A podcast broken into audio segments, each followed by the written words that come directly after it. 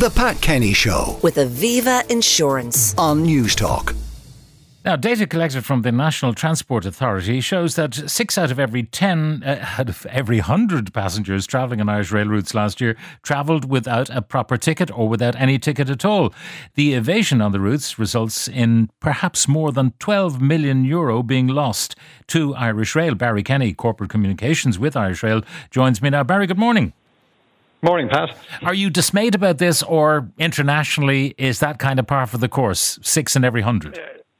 Well, I mean, you don't want anybody obviously not uh, paying uh, for their service. It's it's a feature, as you say, that internationally kind of all rail operators have to to deal with. Uh, it, there's a wide range. In some cities, you see it's double digit. In some, uh, particularly with kind of more kind of fully enclosed systems, it can be down to about two or three percent. So it, it would seem to be in and around the the average. Our own, I suppose, revenue protection unit would see that for so far this year we're in around the three percent uh, level, and I think it's probably you know fair to say that you, you know we're, we're we're we're in that range of the kind of three to six percent uh, overall. So it is revenue loss, and obviously that's revenue that you want to invest in the service, which is why uh, and you know we, we often get I suppose dare I say complaints when we will issue penalties of 100 euro, you know, with, no matter what the circumstance, if somebody doesn't have a ticket or have the right ticket. Well, that's why it is, is because there has to be a strong deterrent uh, to people uh, for for not paying their fare.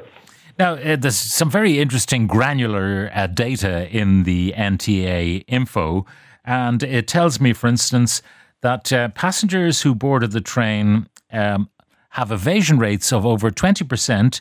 People getting on at Millstreet in County Cork, Enfield in County Meath, Glounthaune in County Cork, and Dundalk in County Louth. What is it about those people?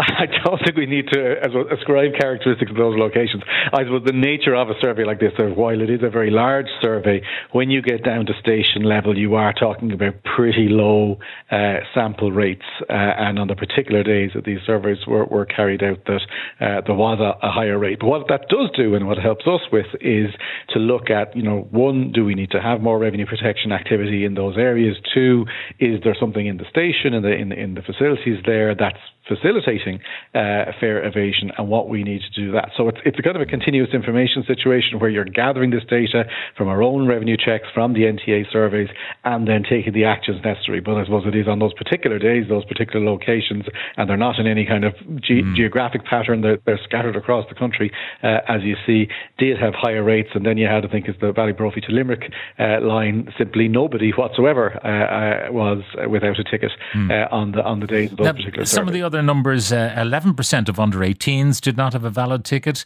uh, 7.6% among the 19 to 25 year olds.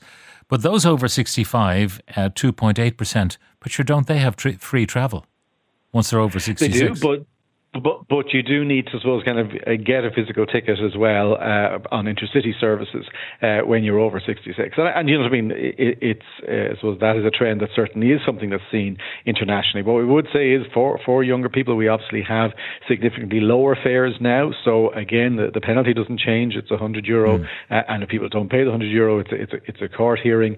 Uh, but we do now have the cross NTA services.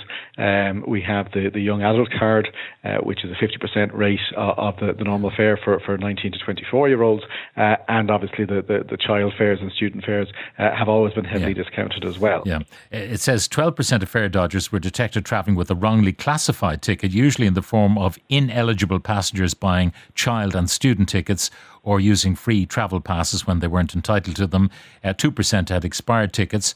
But um, asked why they did not have a valid ticket, over a third of the 1,200 uh, passengers could offer no reason, and a quarter said they'd failed to tag on their, their leap card. So there's kind of a lot of the dog at my homework stuff going on here. Yeah, I, I, I- I mean, uh, look, ultimately, again, this is a survey. It's not actually a, a physical uh, revenue check where, where this data comes from. So there's ultimately, I suppose, no obligation on a person to give that particular uh, information. But it does kind of, I think, probably, uh, uh, if we're to interpret that one, it is around that, that people, I suppose, effectively don't have a defence uh, uh, for that. Um, and, uh, you know, the, again, like Leap Card is there. There is tagging facilities.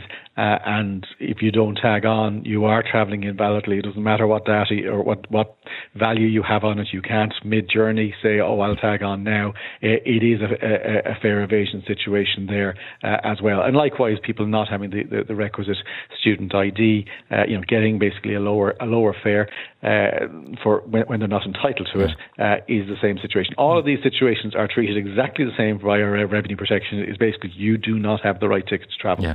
Now, uh, in terms of inspection, uh, time was that you know with an intercity train which didn't stop that often.